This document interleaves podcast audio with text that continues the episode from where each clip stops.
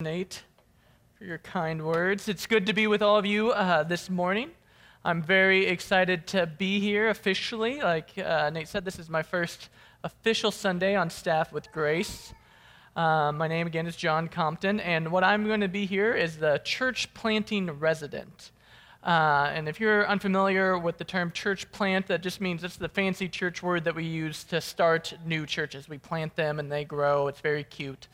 Um, and so the plan is to be here 18 to 24 months, learning the ins and outs of grace, and then find an area and form a people to go and plant a new church somewhere here in the southeast part of Michigan. Uh, something I'm, I'm deeply passionate about. If you have questions about what that is, love to talk to you about it. So I'll be around in the back uh, after the service. So if you have, if any questions, uh, just let me know. Uh, this morning, uh, we're going to look at community and we're going to look at both the good and the bad, the bane and the blessing of community. But my deep hope is that we would see how the church, the Christian community, is a gift to the world. So we're going to look at uh, this morning this passage from the book of James. Uh, found in your Bible, and you feel free to, to flip through there. I think there are Bibles underneath your chairs and the chair in front of you. James is in the New Testament towards uh, the back and it's James chapter 4, verses 1 through 12. This is James 4, verses 1 through 12. And you can also just read on the screen. It's, it's, that's easy too. So hear these words from the book that we love. What causes fights and quarrels among you? Don't they come from your desires that battle within you? You desire, but you do not have, so you kill. You covet, but you cannot get what you want, so you quarrel and fight. You do not have because you do not ask God. When you ask, you do not receive because you ask with wrong motives, that you may spend what you get on your pleasures. You adulterous people. Don't you know that friendship with the world means enmity against God? Therefore, anyone who chooses to be a friend of the world becomes an enemy of God. Or do you think Scripture says without reason that he jealously longs for the Spirit he has caused to dwell in us? But he gives us more grace. That is why Scripture says God opposes the proud, but shows favor to the humble. Submit yourselves then to God. Resist the devil, and he will flee from you. Come near to God, and he will come near to you. Wash your hands, you sinners, and purify you, your hearts, you double minded. Grieve, mourn, and wail. Change your laughter to mourning and your joy to gloom. Humble yourselves before the Lord, and he will lift you up. Brothers and sisters, do not slander one another. Anyone who speaks against a brother or sister or judges them speaks against the law and judges it. When you judge the law, you are not keeping it, but sitting in judgment on it. There is only one lawgiver and judge, the one who is able to save and destroy. But you, who are you to judge your neighbor? Let's pray. Good and gracious God, we thank you that you are present here with us. And so we ask as we come to you uh, from different places, from full of expectation and hope to despair and worry, that you would meet us and that your presence through these words and this meal that we are about to share that would lift our anxiety and free us to do good and meaningful and happy work here in this world. We ask all of this in Jesus' name. Amen. Those first four lines of James of this text uh, are just such a great picture of our world. There is quarreling and fighting. There is killing in some places because you do not have what you want. This is true in all sorts of different spheres, right? It's true in the political sphere, right? Well, you do not have what you want, and it's because of the other people in the other party. So you quarrel and fight. Or maybe this is true of you and your workplace, right? You, you, there's always this quarreling and fighting, and why? Well, you don't have what you want, right? You want better work. You maybe want better recognition. Maybe want a better salary. And so there's quarreling and fighting. Maybe this is true of you and your family or your other relationships. You don't have the affection that you desire. You don't have the attention that you're longing for. Uh, the, the children in the family are not getting the trust and the respect that they think they deserve. So you quarrel and fight. So, what are we to do? What is the church called to do and be in a world that is full of quarreling and fighting? Well, what God has done and continues to do is to create a community to himself that is to bring healing and restoration and true peace to the world. Even from the beginning pages of Scripture, way back in Genesis 12, when the world is in disarray, God comes to one man named Abram. And he creates a deal with Abram. And he says, I will make you into a great nation, and I will bless your family so that your family can bring blessing and redemption and restoration to the whole world, to all the families. And this becomes the people of Israel that we read about in the Old Testament. But Israel stumbles and falters in their calling, so God sends his own son to be the true Israelite, to become the one who, through his death and resurrection and ascension, is now bringing blessing and restoration to the whole world. And yet, as we look around, we see that the world is not restored as it should be. And again, we see that God has left a community, has created a community to continue this good work. Lesslie Newbigin, who's a British theologian, he writes It is significant that what our Lord left behind was not a book, a creed, a system of thought, nor a rule of life, but a visible community. Now, he's not downplaying our book. He's not downplaying the, the church's historic creeds and systems of thoughts or the rules and disciplines of life. But he's emphasizing that what Jesus left is a visible community to continue his good work in this world to bring restoration and true peace to the whole world. Now, I know that some of you, as you hear this word, hear these words, you may internally or maybe externally, I can't see too well, have rolled your eyes because you've seen and experienced Christian community that is some of the most toxic, and hateful and just downright mean community that you've ever encountered. I imagine that there are some here today, and, and Jesus is interesting to you. You're intrigued by Christianity, but you are deeply, deeply skeptical of the church because you've seen just terrible ways that this church community has torn each other apart and maybe torn others apart as well. And I get it. I'm to be honest with you, I'm always skeptical of church communities because I myself have seen unhealthy and toxic communities in church bodies. I had a, a friend um, that I got to know while I was living in New York, and she grew up in a church where her uncle was the pastor. And when she, I think, was like a freshman in high school, it was discovered that her uncle, who was the pastor of the church, had an affair with the secretary. And so he, you know, resigned and was, was removed from the church. And you would hope that what the church would do for my friend and her family would be to rally around them, right? They, they had this huge public scandal that's part of their family. They obviously didn't cause the affair, they didn't know about the affair. And so they're deeply hurting. And so you would think that, that the church would rally around them and comfort them. But they didn't. They threw him under the bus they were asked to leave. I had another friend who, uh, when he was younger, he had uh, four teenage children at the time, and he and the new minister that had come, they just didn't really see eye to eye on a bunch of things. Nothing major, just, just personality clashes. And the minister got so fed up that he abused his power, had some secret backdoor meetings with some other leaders of the church, and told this man that his family was no longer welcome at the church. And so this father had to go to his teenage children and tell them that the church that they had been raised in, that they had friends in, that they couldn't go there anymore.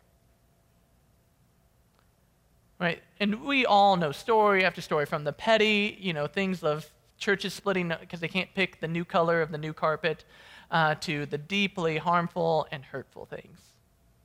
And yet, I could share, and I will share some, stories of the beauty of Christian community. And I will say here that in spite of all of those terrible things that I've seen and known, I will still say that I believe the hope for the world is the church of Jesus Christ. And I'm going to look at that, we're going to look at that together this morning of how this community functions in the world. And what this community does is three things community reveals, community heals us, and community heals the world. Community reveals, heals us, and then it heals the world.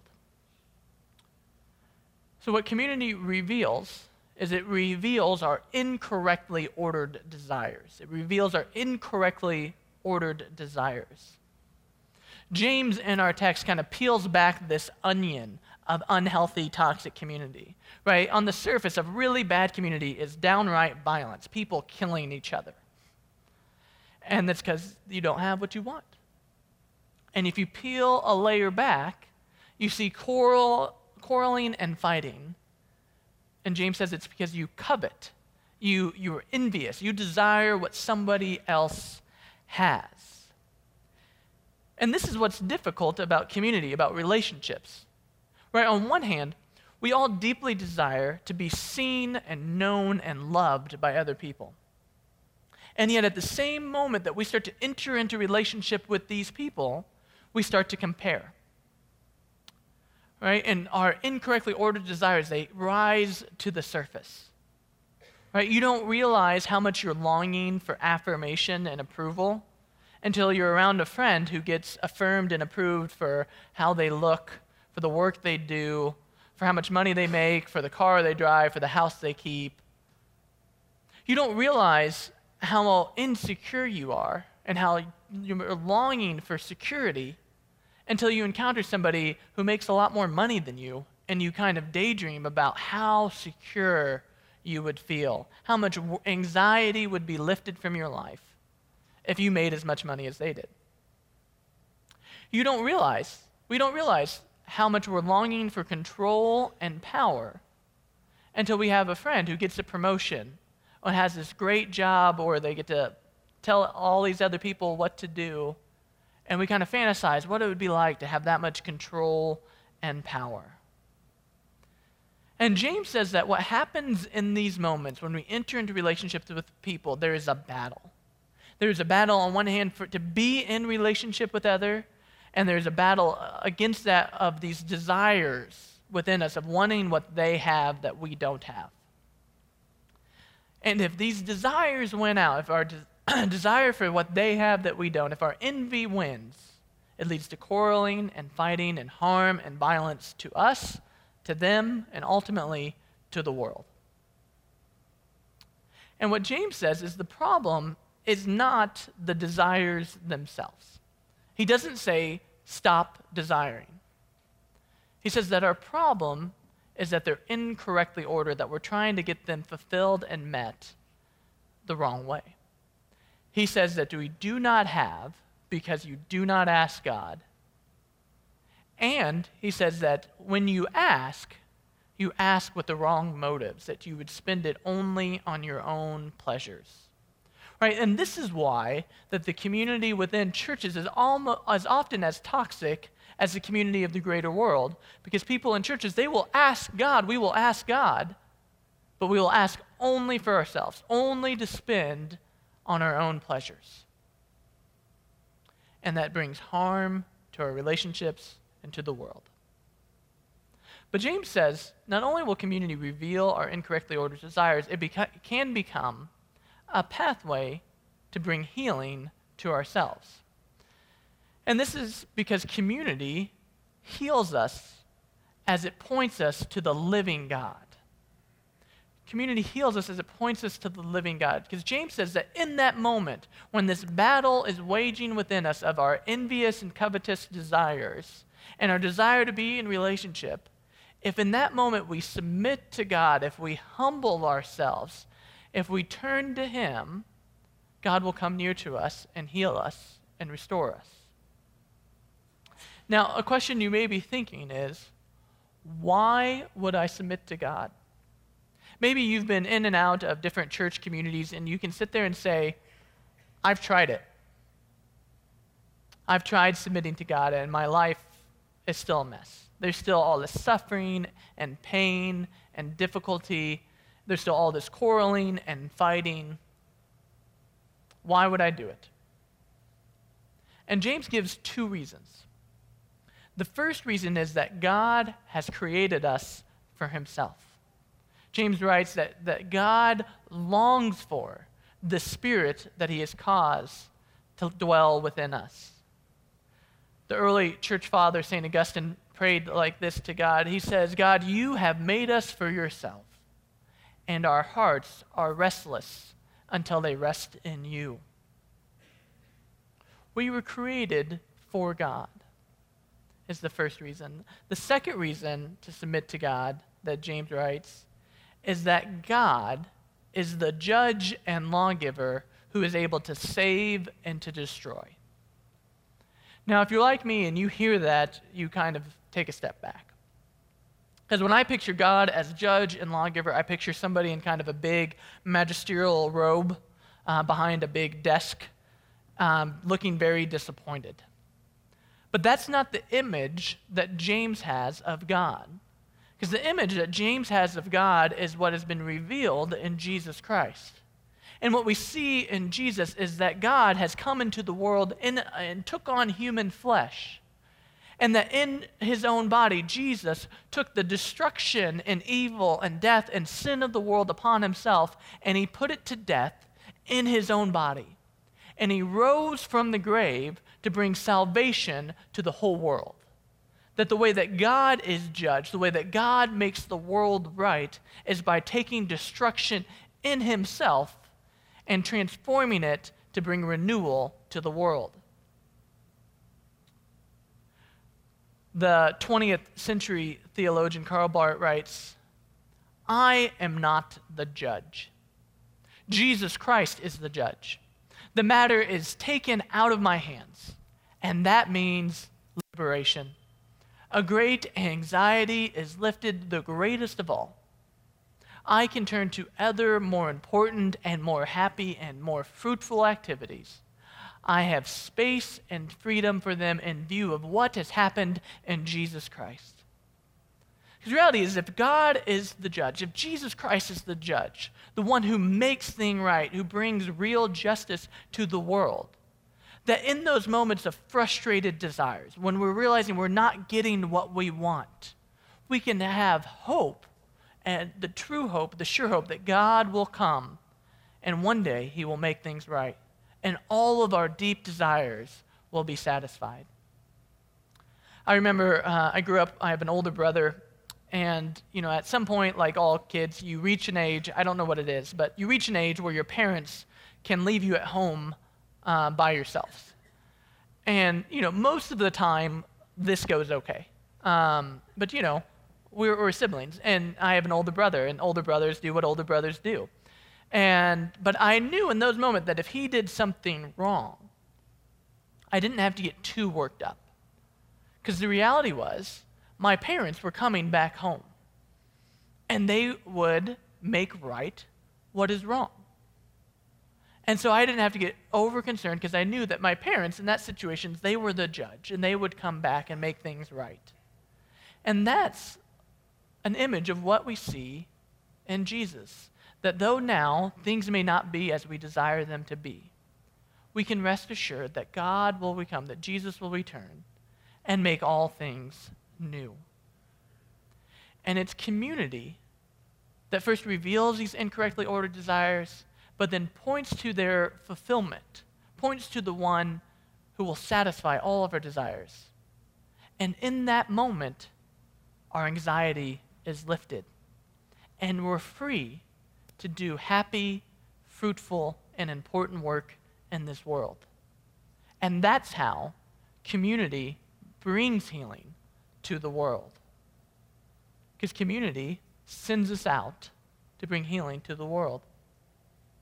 A good Christian community is one that reveals these incorrectly ordered desires, points to the living God, and then sends us out to bring healing to the world. I think a helpful way to understand how this works is to understand uh, this psychological term called emotional object constancy. And what this is, is it's this reality that when, when we're little, when, when people are, are, are newborns and young, when they get upset, right, a parent goes and comforts them, sings to them, rubs their back, and it calms them down, it soothes them, it lets them know that they're loved and cared for. And over time, they kind of learn to self soothe, where they internalize this love, that they can know that they're loved even when the one who loves them isn't right there touching them and holding them. And we do this to our children, and as they grow up and they go off to school, those who have been loved well and carry that love with them, they're able to get back up after failing more quickly those who have been loved well are able to befriend others because they have this wellspring of love within them. And this carries on throughout our lives. Right? I mean, any award show or anytime somebody's ever received a reward, or even for you, you can probably think of this. You can say, I am here today because of the love and support of family and friends who have been there with me, even though they weren't physically in the room with you. And we carry this with us throughout our life. Uh, a great example from uh, literature is from the Harry Potter series. Uh, I won't spoil it for you in case you haven't read it, and you should read it, but I won't spoil it for you. But in the last book, Harry is given this enormously difficult task that you, you can't imagine being willing to do. And the, what empowers him to do it is he is taken through this journey of his past and he sees all the people who have lovingly sacrificed themselves for him. Of the loving sacrifice of his parents, of his godparent, of his uh, favorite teacher and mentor. And as he internalizes their love, he is empowered to do the difficult task. And for us today, this is why we always look to Jesus. And we look to the living God who took on the destruction of the world, who sacrificed himself for our salvation and the salvation and renewal of the whole world. And good Christian community points one another to this living God who heals us, who's the true judge, and it lifts our anxiety so that we can do happy and important and fruitful and even difficult work in this world. Because community reveals, heals us, and then heals the world. One of the best examples of this is from the very early church. The church in its earliest days grew at a rate of 40% per decade over three centuries. And this is kind of surprising given how difficult and hostile the environment was. Uh, one historian, Alan Kreider, he, he uh, describes the situations, and he says basically, look, the early Christians, they didn't engage in public preaching because it was too dangerous. They'd have zero evangelists or missionaries that we would ever know by name. They didn't have mission boards. They didn't have books on how to uh, talk to others about Christianity. In fact, after Nero's persecution, the early church, what they did is they closed off their services, their worship gatherings. They met in secret. Uh, the role of deacons at the time was to be bouncers at the door. They weren't to let in unbaptized people because they didn't want to be ratted out and have persecution come their way. Officially, Christianity at the time was a superstition. The elite of society scorned it. The neighbors would do all the petty things to discriminate against Christians. And still, from time to time, Christians were killed for their faith. And yet, despite all of this, the church grew at this enormous rate. Why? Why did it grow? And it was because of the Christian community itself. The people were different. The community was different, was something that everybody had longed for. And it changed the world. Another pastor comments that it is the church's concern for the weak and the poor, their integrity in the face of persecution, their economic sharing, their sacrificial love, even for their enemies, and the high quality of their common life together. I would add for us in this age, the greatest gift of the Christian community is that it points to the God who lifts our anxiety. We live in a very anxious time, in a very anxious world. And we all know we don't do well when we're anxious. And the gift of a good Christian community is to point to the living God, the true judge, the one who will fulfill all of our desires, and that lifts our anxiety and frees us to do happy and important and fruitful work in the world. Because community reveals, heals us, and then it heals the world. So, my thing I just want you to all to consider this morning is how can you take one more step deeper into community? How do you take one more step deeper into community? Perhaps you're here and you're new, or you've been coming for a little bit, but for whatever reason, you haven't taken that step into joining a community group. Consider talking to myself or, or Nate or another member of the staff about uh, finding one of these groups and experiencing it for yourself. Even if you're here and you're exploring Christianity, these groups are a great way to kind of taste what this Christian community can be like. Or maybe you're in a community group and you realize that your guard has been up and you haven't revealed yourself and let yourself be known and seen to these people. Maybe it's time for you to think about what would it look like to lower your guard just a little bit to let these people in. Or maybe you're in the midst of conflict, real quarreling and fighting in your life, whether at home or at work or in your neighborhood. And maybe it's for you to consider with some others what does it mean in light of God and Jesus being the true judge and lawgiver? How does that change your desires and how you quarrel and fight with others? Because community is the place of healing and it's the place to send us out to empower us to bring healing to the world. Lesslie Newbigin wrote uh, a few years ago that the number one reason why anybody who's ever come to believe that the gospel of Jesus is true is simply from observing a community of men and women who believe and live by the gospel as if it's true that from the first century to the 21st century, that it's not about clever tactics or good advertising or, or some, something in some book, but it's encountering a community of men and women who live and believe the gospel that changes people's lives. And that's why I'm so excited about church planting, of starting new churches throughout the world, because as you start a new community of men and women who believe and live the gospel that point one another to the living God, it brings healing and restoration to their lives, and that spreads to the world. And this is why I believe that the church is the hope of this world, because Jesus Christ is the head, He's the king of His church. And He will spread from community to community, revealing, healing us, and sending us out to heal the world. Let's pray. Good and gracious God, we thank you for this world that you have made and for its beauty and wonder. And we thank you that when the world fell into evil and was marred by sin and destruction, that you did not abandon the world, but you entered into it in your Son. And in your Son took on the destruction of the world and his death and resurrection and you rose to new life, bringing healing and renewal by your power through your Spirit. And God, we know that through your Son that we will never be forsaken. We will never be forgotten because you love us.